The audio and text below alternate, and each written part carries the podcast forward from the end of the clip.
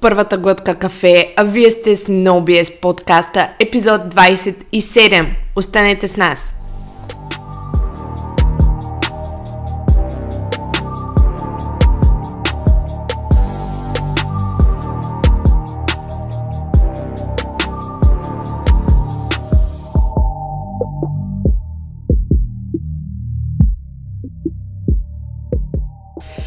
Здравейте, приятели! Аз съм Бети от NoBS Fitness, лицензиран nutrition coach и фитнес инструктор.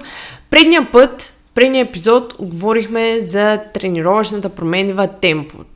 Така че, започнали сме една кратка поредица и днес ще говорим за другата тренировъчна променлива и това е селекцията на упражнения. Като Подбора на упражнения отдавна е дискусия в фитнес индустрията, откакто са произвеждани машините, откакто цялостно съществуват фитнес салони, фитнес зали, които са големи, имат изключително разнообразно оборудване. Човек влиза в а, най-новите вериги фитнес зали и просто не знае къде се намира объркане, а, не знае коя машина за какво е, цялото това оборудване, реално, което е там, за какво служи. Затова, нали, съответно се създава и такъв тип професия фитнес инструктор. Човек, който, нали, може да гайдне човека през машините и да му покаже, да му покаже как тези машини работят. С течение на обстоятелствата, а, наистина много се измества акцентът в, именно върху оборудването, именно върху това как човек да се проспи приспособи към оборудването и да го използва, отколкото как всъщност човек сам да се научи да се движи с свободна тежести или цялостно да движи тялото си в пространството. Та, този дебат, свободни тежести срещу машини, съществува от години в фитнес индустрията и хората опитват да наложат своето мнение от години. Днес написани са книги а, и така нататък. Та, първата част от селекцията на а, упражненията в нашата програма ще се поставя, така да се каже, на дебата дали да избираме свободни тежести или да използваме повече машини. Някои твърдят, че машините са по-безопасни, тъй като контролират и рестриктират хода на движението и са също толкова ефективни като свободните тежести, защото мускулите не могат да забележат в кавички разликата. Машините всъщност не са толкова по-безопасни.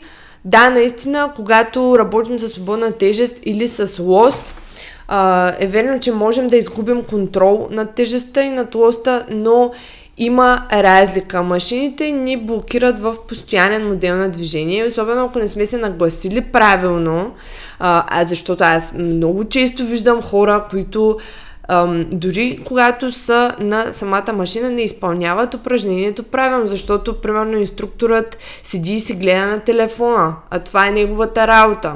Просто е безумно на места какви гледки се а, така се разкриват, но Както и да е, наистина машините ни блокират в един а, постоянен модел на движение и особено когато не сме се нагласили правилно, значително увеличават риска от а, от контузия, точно защото не позволяват а, инстинктивно да променим движението, ако нещо не е както трябва. Като и това движение ще се повтори до, повече. Със сигурност ще се повтори повече, най-често защото използваме по-висок реп рейндж, нали, в нормалните обстоятелства, когато употребяваме машини. Така че едното не е по-безопасно от другото. Всеки тип работа срещу външно прилагано съпротивление носи своя риск. И затова работата на фитнес инструкторите е да гледат хората в залата как, как използват а, този тип оборудване, а не да си гледат в телефона, не да заребяват матките, не да продават добавки. Това може да са допълнителни, да кажем, бенефити за това да работиш една такава работа, но това не е съществената част от тази работа.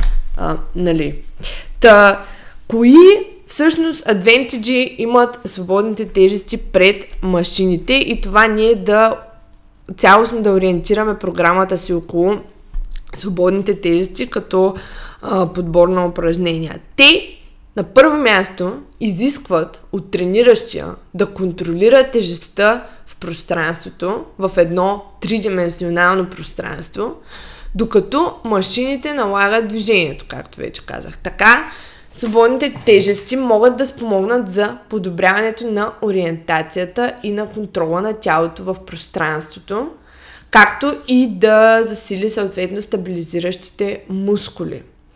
Всичко това изброено е още по-важно, ако говорим за спортисти, ако говорим за хора, които наистина трябва да подобрят моторния контрол, а не само за хора, практикуващи фитнеса като хоби. Най-често хората, които ходят на фитнес като хоби, тях не ги е еня, така да се каже, за моторния им контрол. Тях, те, те, те просто искат да изглеждат добре. Повечето хора наистина, когато ходят на фитнес, те го правят единствено и само за външния вид. На тях не им пука какво развиват, как го развиват, как се движат. Наистина, хората го правят за а, външния вид, за естетическата страна на нещата, в което разбира се няма нищо лошо, не правя упрек тук, но според мен можем да се възползваме от времето, което отделяме в залата, не само да а, насочваме усилията си към това да изглеждаме по-добре, а цялостно а, да, да подобрим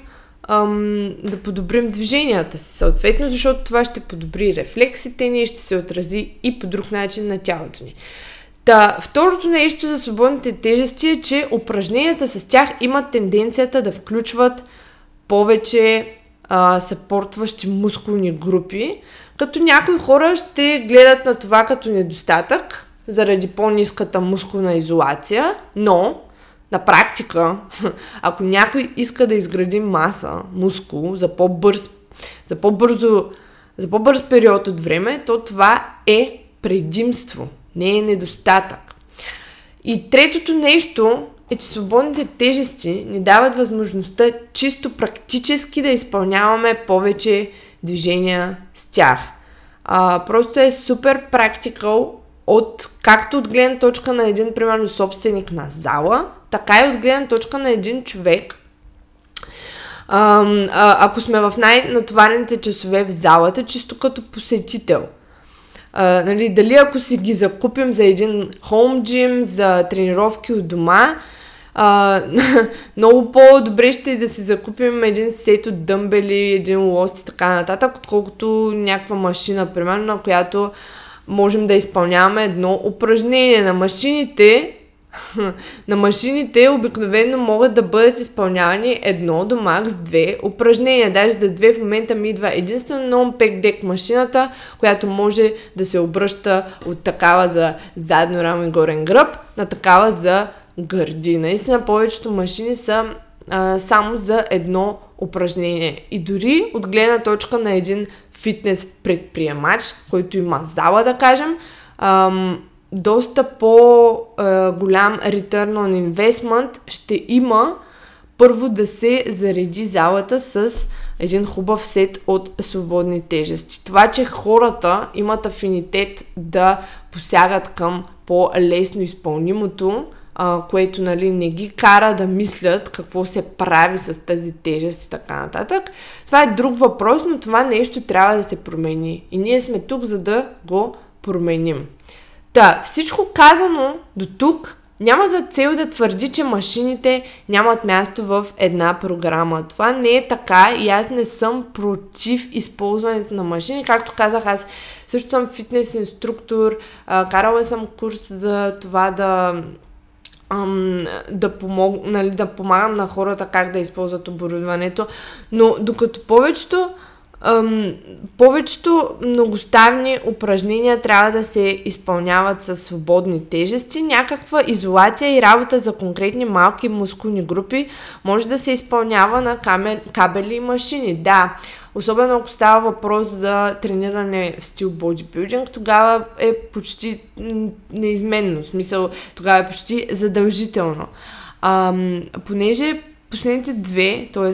кабелите и машините, скрипците и така нататък, а, са най-нестресиращите за централната нервна система, дори при по-високи бройки повторения, имам предвид, те, те, те, те ни позволяват да увеличим цялостно обема, без да рискуват пренатоварването на централната нервна система. Това не означава обаче, че ние не трябва да тренираме централната си нервна система. Та, това, което искам да извадите като извод от този епизод е, че всяко нещо си има място във вашата програма и селекцията на подбора на упражнения е също една променлива в нашата програма.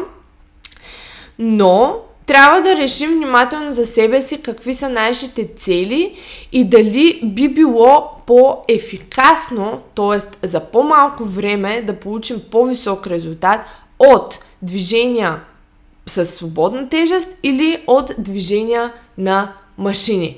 Преценете сами за себе си. Това беше за днес от мен, Бети от NoBS Fitness и ще се чуем в следващия епизод. Ако този епизод ви е харесал и ви е бил полезен, споделете го с приятел или с познат, или с, естествено, някой член от семейството.